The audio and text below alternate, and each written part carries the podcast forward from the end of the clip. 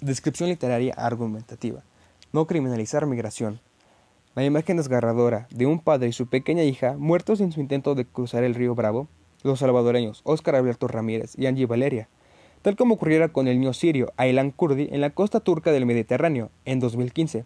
Ambas escenas recorrieron el mundo, sacude la conciencia nuevamente y nos llama a no criminalizar la migración y privilegiar el enfoque social, la noticia fue materia principal de debate en ambos Congresos federales, de México y de Estados Unidos.